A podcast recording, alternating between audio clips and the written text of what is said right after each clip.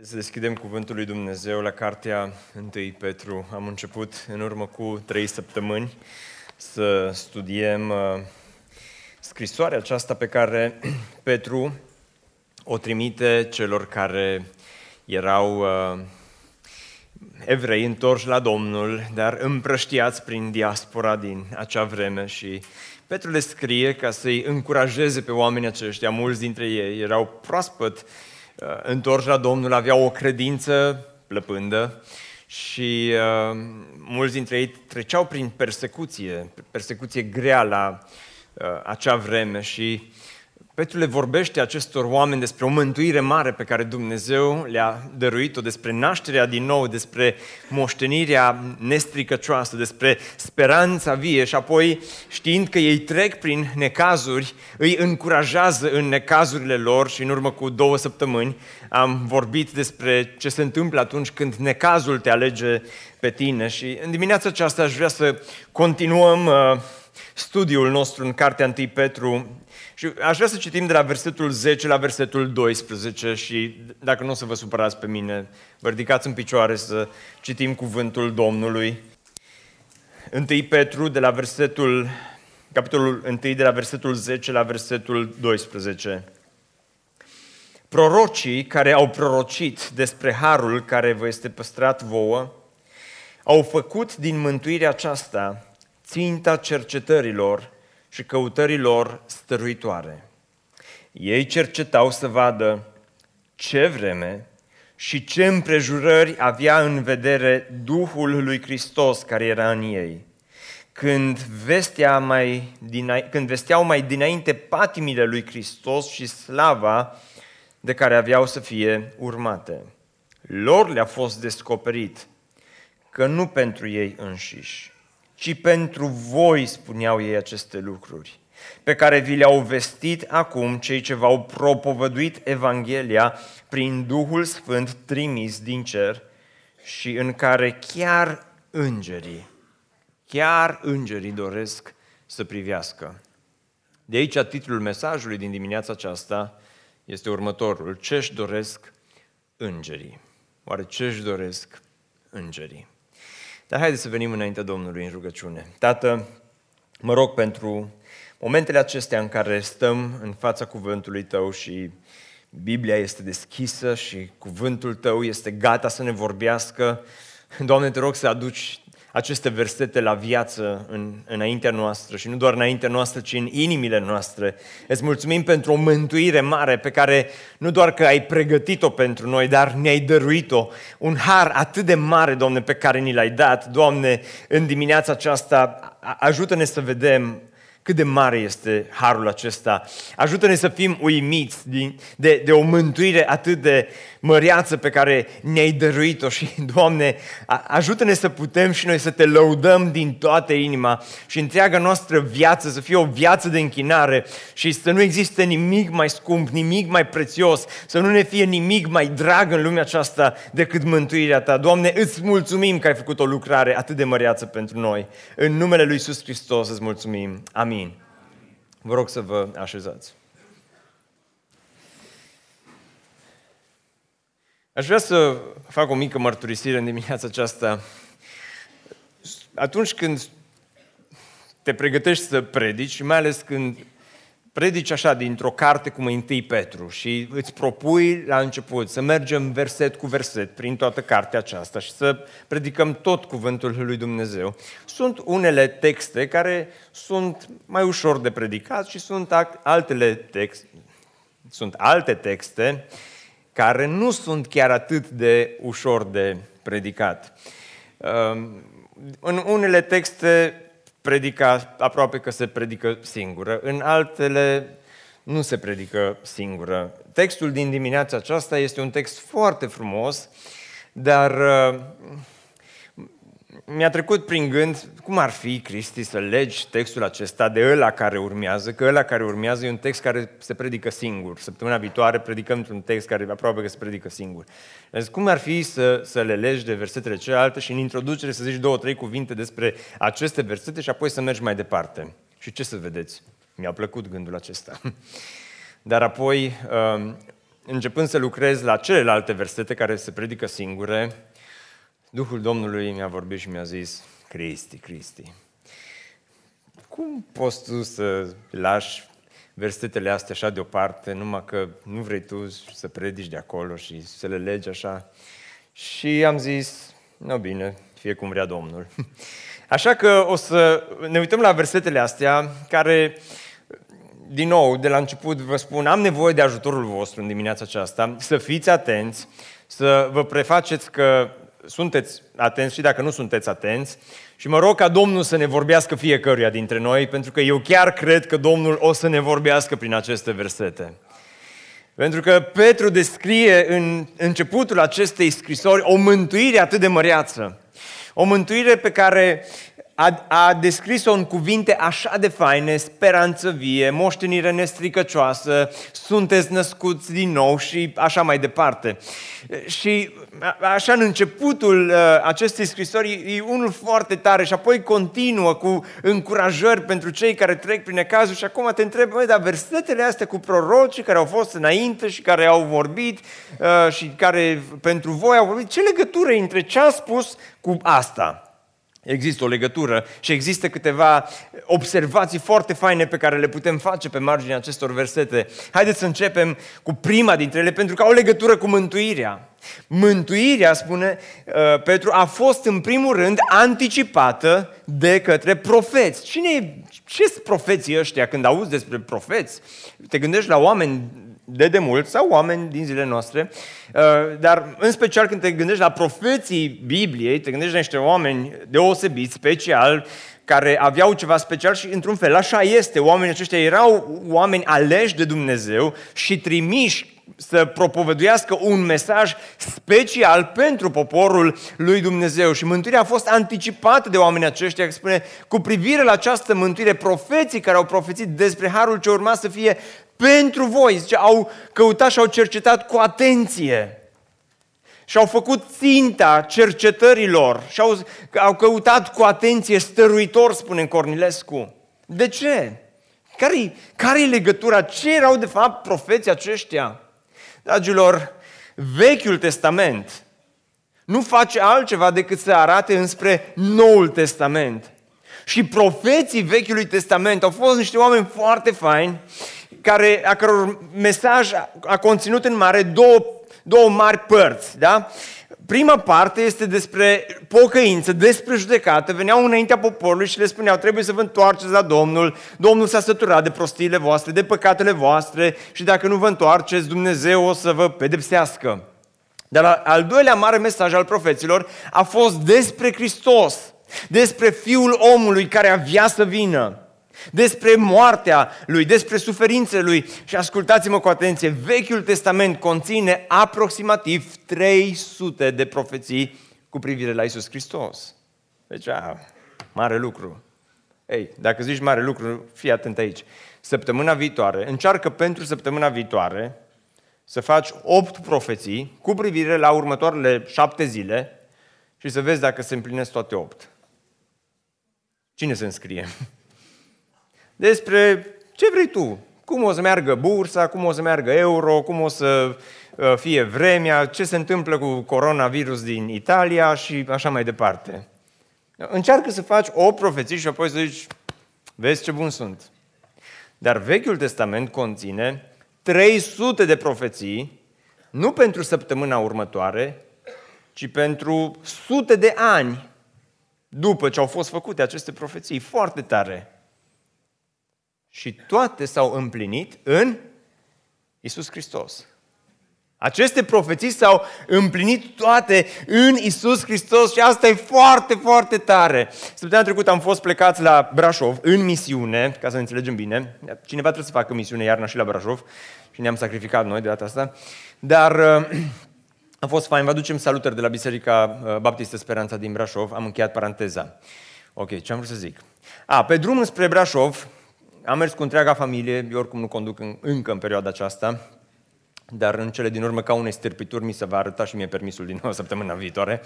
Uh, dar mergând înspre Brașov, la un moment dat am stat de vorbă cu uh, copiii și uh, băiatul nostru mai mare îmi pune o întrebare. Zice, auzi, tată, zice, tu de unde știi că Biblia e adevărată? Hmm, zic, mai, întreabă pe mama.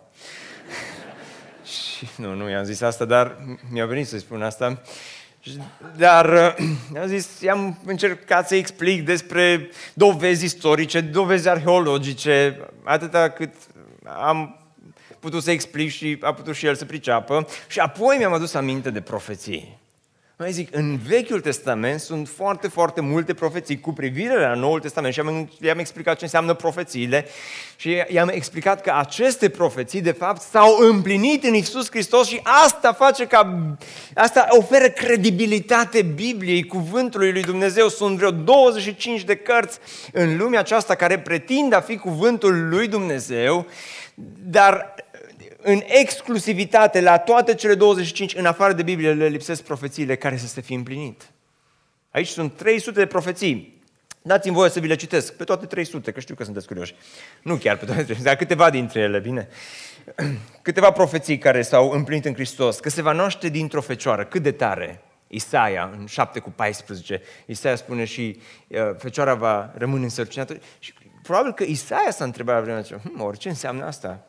O să vedem imediat că probabil că Isaia nu știa exact ce înseamnă asta, dar a profețit despre faptul că Isus se va naște din fecioară, din sămânța lui Avram, din tribul lui Iuda, Geneza 49 cu 10, în Betleem, Mica 5 cu 2, că se va naște în Betleem, că va curăți templul, că va face minuni, Isaia 35, 5 și 6, că va intra călare pe un măgăruș în Ierusalim, Zaharia 9 cu 9, că va suferi, Isaia 53, că se va trage la sorți pentru hainele lui, Psalmul 22 cu 18, cât de tare poate să fie toată chestia asta, că va învia din morți psalmul 16 cu 10. Hai mă, Cristi, chiar scrie în psalmul 16 cu 10? Da, scrie că uh, unsul tău nu va vedea putrezirea. O, oh, dar poate se referă la altcineva. Nu, că Petru explică în fapte 2 că de fapt psalmul 16 cu 10 se referă la Isus Hristos. Deci, ai, coincidență. Ei, mă bucur că a spus asta, că au mai spus și alții. Dar un profesor pe nume Peter Stoner a lucrat alături de 600 de studenți la un proiect pentru a stabili care este probabilitatea matematică pentru ca doar 8, atenție, câte am zis că sunt aproape, hai să vedem dacă sunteți cu mine, câte profeții sunt aproape? 300 și el, Peter Stoner, alături de 600 de studenți, au încercat să găsească matematic care este probabilitatea ca doar 8 profeții să se poată împlini în aceeași persoană și rezultatul la care au ajuns, știți care este? Ei au calculat că șansele sunt de 1 la 100 de miliarde. 1 la 100 de miliarde. Foarte tare, nu? În Hristos se împlinesc majoritatea profețiilor, adică majoritatea, toate profețiile Vechiului Testament. Unii vor zice, mai da, bine, bine, Iisus, fiind Dumnezeu, le-a, le împlinit intenționat. Hmm, era greu să își aleagă singur, înainte să se nască, locul nașterii. Ar fi fost greu să, uh, cu privire la genealogia lui, trădarea pentru uh, cei 30 de arginți, metoda execuției sale. Alții zic, mai mai sunt și alții care au prezis viitor în lumea aceasta, da, dar sunt 300 de profeții care s-au împlinit. Deci să clarificăm acest aspect și Petru vine și spune, hei, oameni buni, numai un pic, nu vă plictisiți în biserică. Nu mai trimiteți SMS-uri, zice Petru în timpul predicii, că mântuirea voastră e așa de mare încât profeții au anticipat-o. Ei și-au făcut din mântuirea aceasta ținta căutărilor, cercetărilor. Când se întâlneau unul cu altul, vorbeau despre asta. Când își mai trimiteau câte un mesaj, vorbeau despre asta. Cei care erau contemporani, bineînțeles, dar, dragilor, profeții Vechiului Testament doar au putut să o anticipeze. Ei n-au putut să vadă întreaga imagine. Ei nu știut tot. Ne citim despre Isaia, de exemplu, care în Isaia 53 vorbește atât de clar despre cum Hristos va veni și își va da viața și sângele va fi uh, vărsat pentru noi, pentru păcatele noastre. Dar Isaia n-a înțeles chiar totul. Este ca și cum, nu știu dacă dintre voi vă place puzzle-ul. Sunteți câțiva. Um, la copiii noștri, cel mai mic în special, îi nebunit după puzzle. Și îi place să-l facă fără să se uite pe cutie. Și uh, e foarte tare să, să, să încerci să faci un puzzle când ai imaginea, dar aici în Vechiul Testament este ca și cum Dumnezeu ar fi luat câteva piese de puzzle și a dat câteva lui Daniel, câteva lui Isaia, câteva piese lui Ezechiel, câteva piese lui Zaharia, câteva piese lui Habacuc, câteva piese lui Mica și toți ăștia au vorbit despre piesele pe care le-au cunoscut, dar Hristos este cel care atunci când a venit ne-a arătat poza de pe cutie pentru că poza de pe cutie îl conține pe Isus Hristos, este Vechiul Testament, arată înspre Hristos, este vorba despre Hristos, despre suferințele lui Hristos, despre moartea pe crucea lui Isus Hristos și despre învierea din morța lui Isus Hristos. De aceea, Vechiul Testament, chiar dacă profeții n-au înțeles totul, că uitați-vă, Isaia spune la un moment dat în uh, Isaia 6 cu 11, atunci am întrebat, până când stăpâne? Isaia n-a înțeles totul. Uh, de asemenea, Daniel, este un verset în Daniel uh, care spune în felul următor, 12, 8 și 9. Eu am auzit, dar nu am înțeles. Daniel este sincer, spune, am auzit, dar n-am înțeles totul. Aveau în ei Duhul lui Hristos care le descoperea lucruri care aveau să se întâmple, dar nu aveau întreaga imagine. Săptămâna trecută la Brașov, o parte din echipa de închinare au venit mai mult prin credință decât prin vedere, că au condus o mașină cu care în mod normal nu se mai merge până la Brașov și uh, când au venit înapoi spre casă, au venit uh, noaptea. Și când i-am văzut că vor să vină noaptea, m-am uitat la ei și am zis, sunteți siguri că vreți să mergeți noaptea cu această mașină? S-au uitat la mine încrezător și au spus, da, nicio problemă. Cine ești tu fără permis să ne spui nouă când să mergem? Cam asta a fost atitudinea lor. Dar uh, am zis, ok, uh, faceți cum doriți voi și mi-au povestit după ce au ajuns acasă, că au ajuns acasă destul de repede, dar zice, până pe la jumătatea drumului, circulam cu faza scurtă și nu vedeam nimic. Hmm. Și zice, după jumătatea drumului am aprins faza lungă și am început să vedem un pic și zice, nu ne făcea nimeni semn din față că să oprim faza lungă. Și ne-am dat seama că, de fapt, faza lungă este faza scurtă și am venit așa cu faza lungă aprinsă până la Oradea. Și după aia, cel care le-a dat mașina a zis, și am uitat să vă spun că faza scurtă nu prea funcționează. Dar uh, profeții aveau un fel de fază scurtă ca și aceasta cu care mergeau și ei nu știau tot, dar cu toate că nu știau totul, ei, dragilor, au anticipat. Au anticipat, au dorit această mântuire pe care noi acum o cunoaștem mult mai bine decât ei. Însuși Iisus Hristos spune în Luca 10 la un moment dat următorul lucru. Vă spun că mulți profeți și regi au dorit să vadă ceea ce vedeți voi. Și dragilor, este valabil și pentru noi lucrul acesta. Mântuirea e atât de măreață Mântuirea e așa de faină. Mântuirea nu-i plictisitoare deloc. Mântuirea, Dumnezeu n-a fușerit mântuirea noastră, a gândit-o din veșnicie, cum spune Petru la începutul acestei scrisori. S-a gândit la cum vei fi tu salvat. S-a gândit la cum vei ieși tu din păcat. S-a gândit la cum vei fi tu eliberat de sub pedeapsa celui rău. S-a gândit la cum vor cădea lanțurile din viața ta. De aceea spune Hristos, vă spun că mulți profeți și regi au dorit să vadă ceea ce vedeți voi, dar n-au văzut văzut și au dorit să audă ceea ce au zis voi, dar n-au auzit, pentru că oamenii aceștia au avut o cunoaștere limitată. Și asta ne spune și Evrei 11 cu 39. Toți aceștia, măcar că au fost lăudați pentru credința lor, nu au primit ce le fusese făgăduit. Au fost fain de Isaia, a fost fain de Ieremia, de Ezechiel, Daniel, de profeții mari, profeții mici care au avut o relație specială cu Dumnezeu în Vechiul Testament. Dar cu toate acestea, Biserică Speranța, astăzi în 2020, noi suntem mai privilegiați decât au fost ei atunci. Asta ar trebui să trezească noi un duh din acesta de wow! Serios! Da!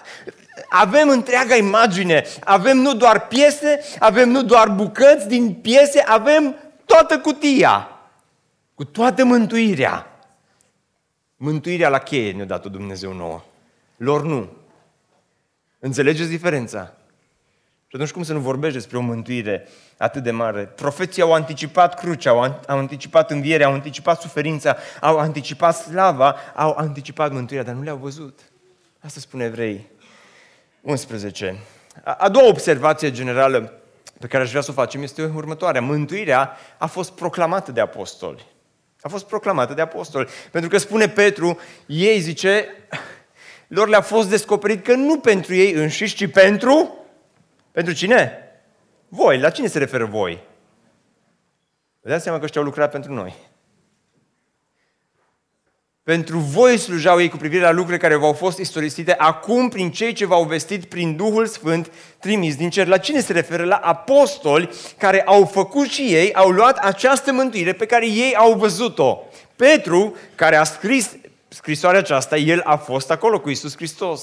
Când Isus a umblat prin lumea aceasta, când Isus a fost prins, când Isus a fost crucificat, când Hristos a înviat. De aceea Petru spune la un moment dat, măi, noi nu putem să nu spunem și să nu vorbim despre ce am văzut și ce am auzit. Și oamenii aceștia au știut că există un secret în această proclamare a Evangheliei. Și oamenii aceștia și-au dorit să proclame Evanghelia și uite așa au ajuns Evanghelia la noi după 2020 de ani. Când te duci într-un restaurant mai vechi sau cumperi un produs care are o uh, anumită vechime, acum e la modă să scrie Sins 1826 toamna. Evanghelia este Sins cu 2000 de ani în urmă. Ce tare, nu? Pentru că același Petru spune în uh, fapte 2 că la un moment dat Petru s-a ridicat în picioare împreună cu cei 11 și a ridicat glasul și le-a vorbit astfel. Și știți care e secretul la Petru? N-a avut PowerPoint, YouTube-uri, nici atât. A vorbit și fără PowerPoint, fără YouTube, fără cine știe ce ilustrații. Petru a vorbit fără uh, elemente din astea ajutătoare, pur și simplu au vorbit despre Hristos, despre moartea lui Hristos, despre învierea lui Hristos și ai zice, bă, Petru, fără internet, mă, dar fără toate lucrurile care noi le avem astăzi, avem internet, avem YouTube, avem podcast, avem Spotify, avem uh, a, a, atâtea PowerPoint-uri, nu? Și atâtea elemente ajutătoare, dar voi cum v-ați descurcat, mai Petru? Și Petru zice, hmm, destul de ok. Cât de ok? Păi, mai după ce am predicat, zice Petru, am făcut chemare și, de fapt nici n-am făcut chemare și, fără să fac chemare, zice, s-au pocăit așa un, un număr frumos de aproximativ 3000 de oameni. Wow! Dar ceva povești le-ai spus? Nu. No. Ai plâns? Nu. Uh, ceva chestii mai... Nu. Ai insistat? Nu. Ai zbierat la ei cum ai zbierat Sonia în biserică câteodată? Nu.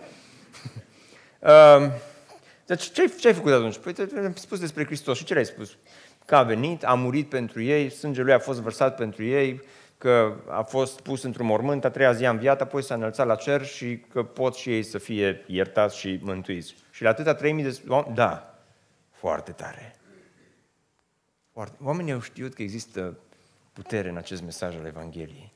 Pentru că acest mesaj al Evangheliei, dă-te rog înapoi la versetul din Petru, că acolo e secretul cei ce v-au vestit, cum v-au vestit? Prin? Prin? Hai că îl citesc de la început, că lor, zice, le-a fost descoperit că nu pentru ei înșiși, ci pentru voi slujau ei cu privire la lucrurile care v-au fost istorisite acum prin cei ce v-au vestit, prin Duhul Sfânt, oai, Duhul Sfânt, am o veste, e mult mai tare decât orice YouTube, e mult mai tare decât orice PowerPoint, e mult mai tare decât orice internet, e mult mai tare decât orice poveste, e mult mai tare decât orice ilustrație, e mult mai tare decât orice predică omenească din lumea aceasta. Duhul Sfânt are putere.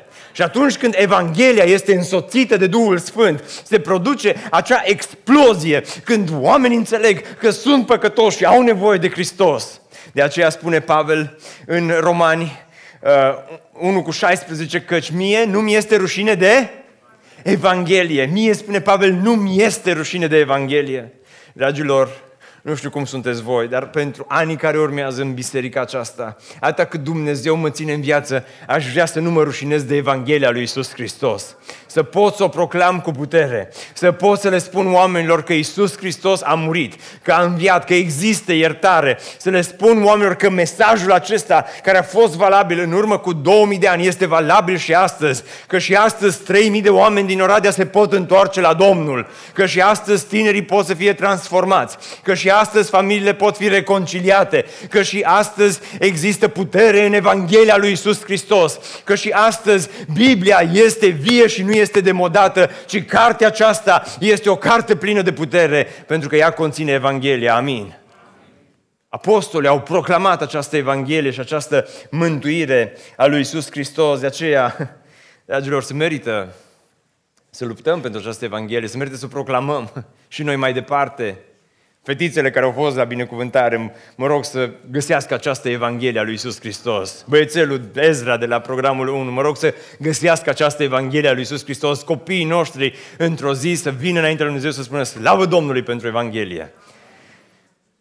Deci, știu că nu-i cea mai așa predică, ușoară predică, dar să facem o mică recapitulare am făcut două observații generale până aici. Prima observație generală este că profeții au anticipat mântuirea. Da? Nu m-am așteptat să știți, dar acum am aștept să știți.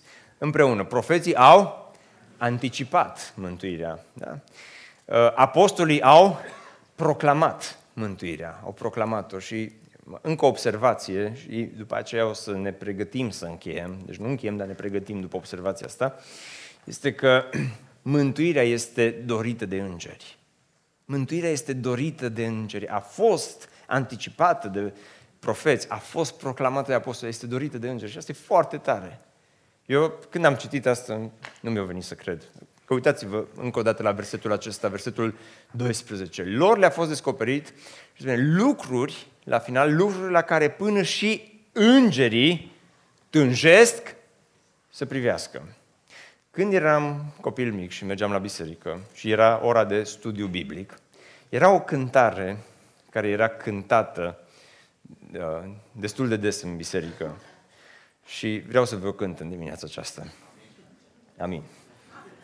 Un singur prieten am aici, este un prieten bun. Nu o voi cânta, dar o să o recit, cântarea aceasta. Cântarea spunea în felul următor, aș vrea să fiu un înger curat și nepătat. La primul program puteam avea un cor între care cânta împreună cu mine. La al doilea suntem un grup de praise and worship care știm cântarea aceasta. Aș vrea să fiu un înger curat și nepătat. Coroană să am pe frunte și harfă de cântat. Și după ce cântam cântarea asta, eu eram copil. Mă gândeam, ce bine mi-ar sta mie ca îngeraș. bine, părinții niciodată nu se gândeau la mine ca la un îngeraș, dar uh, mă gândeam ce tare, nu? Ce tare e de îngeri, ce fain. Și acum când am studiat un pic mai mult despre îngeri, există două categorii de îngerași în lumea aceasta. Sunt îngerii buni și sunt îngerii răi, îngerii care sunt căzuți, da? Și uh, spune Petru aici, se referă la îngerii buni. Spune că îngerii buni tânjesc să privească. Acest cuvânt tânjesc este o expresie folosită pentru cineva care face parte dintr-o paradă sau dintr-un eveniment foarte fain și se ridică pe, pe vârful picioarelor ca să vadă dincolo, să vadă cei, cei dincolo, cei în fața lui.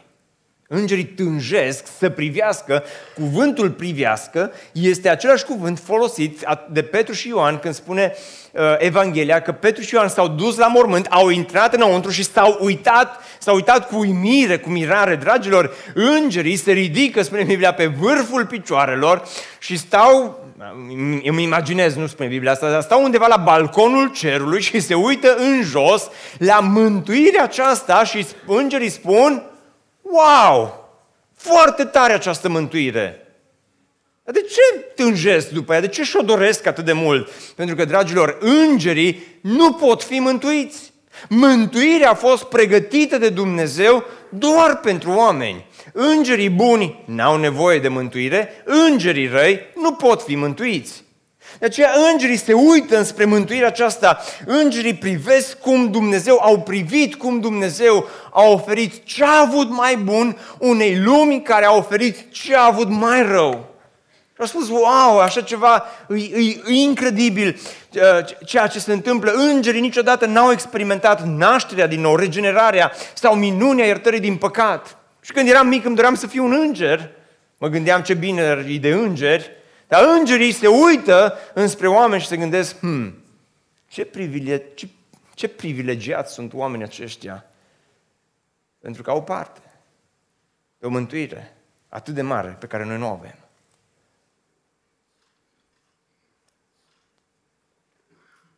Mai mult decât atât, Domnul Isus, la un moment dat, în Luca 15, face o afirmație șocantă. Pentru că Domnul Isus spune, tot așa vă spun, că este bucurie înaintea îngerilor lui Dumnezeu. Pentru un singur păcătos care se pocăiește. Vreau să spun ceva. Pentru mine nu există bucurie mai mare în lumea aceasta decât atunci când, după un program de biserică, aflu că cineva s-a întors la Domnul. Că Dumnezeu a schimbat viața cuiva. Când aflu că familiile au fost din nou în păcate, când aflu că tinerii vor să-L urmeze pe Domnul, e așa de mare bucurie. Dar mai mult decât mă bucur eu, știți cine se bucură? Îngerii. Îngerii fac sărbătoare, fac party pentru fiecare om care se întoarce la Dumnezeu. În cer este bucurie. Îngerii spun, yes, ce bine! Ce bine! Când eram pastor tânăr, în urmă cu mulți ani de zile, și am început lucrarea pastorală. Eram într-o bisericuță mică la țară și m-am împrietenit la un moment dat cu un frate, a devenit frate, când l-am cunoscut nu, nu eram frați în Domnul, era un om foarte fain, foarte fain. Și uh, uh, fratele acesta lucra la, la o benzinărie, la USA Oil, acolo lângă Hidișel. Și uh, mai venea din când în când la biserică, dar pentru că el era foarte politicos față de mine și venea la biserică, la locul meu de muncă, îl vizitam și eu din când în când la locul lui de muncă, la benzinărie. Și mergeam de multe ori seara uh, mai uh, târziu și stăteam de vorbă cu el când nu avea așa de mulți clienți și îi prezentam Evanghelia și speram să vină duminica în care omul acesta să se întoarcă la Domnul. Și venea duminica la biserică și asculta și se vedea așa un zâmbet larg pe, fa- pe fața lui, dar nu lua nicio decizie. Și eu iarăși mai mergeam și îl vizitam la benzinărie și mi-aduc aminte că într-o seară i-am prezentat, prezentat Evanghelia, ne-am rugat împreună și uh, am zis, mai sper să vină duminică la biserică și sper ca omul acesta să ia o hotărâre pentru Hristos, că e un om așa de fain. Și când să ies pe ușă, în seara aia, era deja destul de târziu, zice către mine, auzi frate Cristi, zice, eu ce trebuie să fac să fiu mântuit? Zice, unde mă pot pocăi? Am zis, ce bine că m-a întrebat, hai să spun să vină duminică la biserică. Dar din nou Duhul Domnului mi-a zis, băi Cristi, nu da răspunsuri greșite. Spune că poate să fie mântuit chiar aici și chiar acum. Și zic, zic domnule Traian, zic, puteți să fiți uh, mântuit chiar aici. Aici, aici la benzinărie. Da, zic, aici. Aici ce trebuie să fac? Zic, să vă rugați. Cum? Păi, simplu, zic. Zice, să mă plec pe genunchi? Da, zic. Era seara târziu. M-am rugat, Doamne, dă să nu vină nimeni. și uh, n-a venit nimeni și acolo, în benzinărie la Usaul, m-am plecat pe genunchi împreună cu fratele Traian și omul acesta s-a rugat. Și a cerut, i-a cerut Domnului, poate a fost una dintre cele mai faine rugăciuni care le-am auzit vreodată în viața mea, că el nu știa rugăciunile astea fabricate de pocăiți. El s-a rugat așa de simplu și așa de fain și a fost, a fost așa un moment, am fost plin de bucurie. Și când am, m-am ridicat în picioare, îmi venea să sar în sus de bucurie, zic, ce bine, primul meu pocăit de la benzinărie, singurul, chiar până ziua de astăzi. Și zic, ce tare, uite ce, ce, cum lucrează Dumnezeu și am fost atât de bucuros.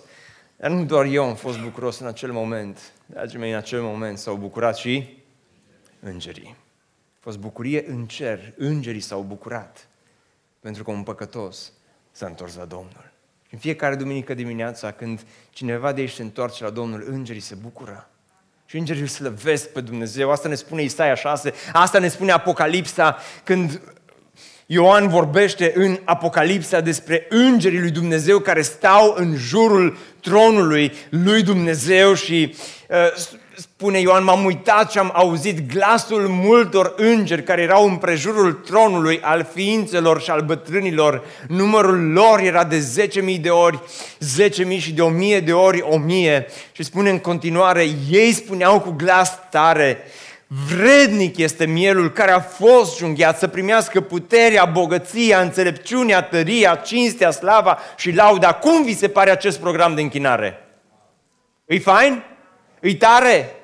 Cu tot programul ăsta fain de închinare pe care îngerii îl au, cu toate aceste cântări faine pe care îngerii le cântă, cu, toate, cu toți norișorii frumoși sau ce au ei în cer pe care îngerii stau confortabil, spune Biblia că îngerii, după un program de ăsta fain, se uită la mântuire și tânjesc după ea. Pentru că e atât de măreață. Pentru că Dumnezeu n-a fușerit mântuirea noastră ci din potrivă. Atunci, la final, se pune următoarea întrebare. Mântuirea a fost anticipată de profeți. Mântuirea a fost proclamată de apostoli. Îngerii și-o doresc și tânjesc să se uite doar, doar să se uite la ea. Cu cine ajută pe noi asta? Cu cine ajută pe noi asta? Și acum la încheiere vreau să vă spun două lucruri. Pe scurt, foarte pe scurt două lecții cu care aș vrea să plecăm de aici. Prima dintre ele este următoarea.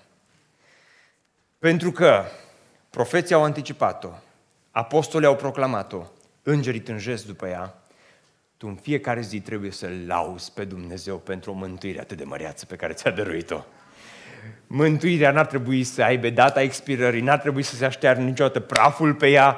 Mântuirea aceasta măreață pe care Dumnezeu a pregătit-o cu atâta grijă, cu atâta migală pentru noi, care este atât de puternică, Evanghelia lui Isus Hristos, ar trebui în fiecare zi din viața ta, primul lucru pe care să-l faci este să faci ceea ce face Petru în scrisoarea aceasta, când spune la începutul scrisorii, binecuvântat să fie Dumnezeu, Tatăl Domnului nostru, Isus Hristos, după ani de urmare a lui Isus Hristos, după ani de proclamare, după ani de suferință, după ani în care Petru știe ce înseamnă să fii mântuit, totuși izbucnește în laudă la adresa lui Dumnezeu și spune, binecuvântat să fie Dumnezeu Tatăl Domnului nostru Isus Hristos, care după îndurarea sa cea mare ne-a născut din nou prin învierea lui Isus Hristos. Vi se pare Petru plictisit când scrie asta? Cum vi se pare Petru? Este un pic entuziasmat. Nu este un pic entuziasmat, este foarte entuziasmat nu se poate abține și spune, după îndurarea sa cea mare, ne-a născut din nou prin învierea lui Isus Hristos din morți, la o nădejde vie, la o moștenire nestricăcioasă și neîntinată, care nu se poate veșteji, păstrată în ceruri pentru voi. Cât a făcut Hristos pentru noi? Pentru că mântuirea e atât de măreață, niciodată n-ar trebui să ne plictisească, niciodată n-ar trebui să trimitem SMS-uri în timpul predicii. În nicio zi din viața noastră, primul gând pe care ar trebui să-l ai în fiecare dimineață când te trezești, să spui, Doamne, binecuvântat să fii că m-ai născut din nou, că m-ai mântuit. Mulțumesc, Iisuse, că m-ai mântuit. Mulțumesc că ai pregătit ceva mai bun pentru mine decât îngerii tânjesc când se uită la mântuirea aceasta. Doamne, îți mulțumesc că ceea ce profeții doar au anticipat, Tu mie mi-ai dat astăzi toată cutia cu tot puzzle toată mântuirea este, poate fi a ta, este un har, spune Petru, este un dar nemeritat pe care Dumnezeu l-a pregătit pentru tine. Întotdeauna ceea ce au făcut profeții, ceea ce au făcut apostolii, nu trebuie să ne ducă înspre o teologie mai complicată, ci înspre o doxologie. Laudă la adresa lui Dumnezeu, să spui, mărit să fie Dumnezeu pentru ceea ce a făcut pentru noi. Ai tu în viața ta, hai, hai să fim sinceri la finalul acestei predici, așa că uneori parcă suntem așa de Poate nu vi se întâmplă vouă, dar poate uneori parcă suntem așa de seci în ce privește mântuirea noastră. În loc să ne bucurăm, să lăudăm pe Domnul, eu cred că uneori îngeri în cer, nu uneori, de multe ori își ridică aripile în sus și spun slăvit să fie Domnul. Sfânt, sfânt, sfânt este Domnul. Spun îngerii. Atâta entuziasm, atâta bucurie. Așa ar trebui să fie și în biserică. Așa ar trebui să fie și lunia, și marțea, și în fiecare zi din viața ta. Amin. A doua lecție care o învățăm este să nu rămânem nepăsători, nu rămâne nepăsător față de o mântuire atât de mare. Să nu rămâi nepăsător. Dacă îngerii tânjesc după ea, dacă profeții au anticipat-o, dacă apostolii au proclamat-o, te rog, astăzi nu rămâne nepăsător, că spune în evrei, cum vom scăpa noi, zice, dacă suntem nepăsători? față de o mântuire atât de mare. poți să te uiți la ceea ce Dumnezeu a făcut pentru tine? La moartea lui Hristos, la crucea lui Hristos, la învierea lui Hristos, se spune. Hmm. Foarte tare, mă, foarte tare.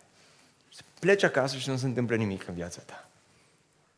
Cum se poate să existe șansa ca tu să fii iertat, spălat în sângele mielului, eliberat de sub povara păcatului, eliberat din dependențe, să, să fii regenerat, să fii născut din nou, să ai această speranță vie, această moștenire nestricăcioasă și să spui, eu nu vreau asta,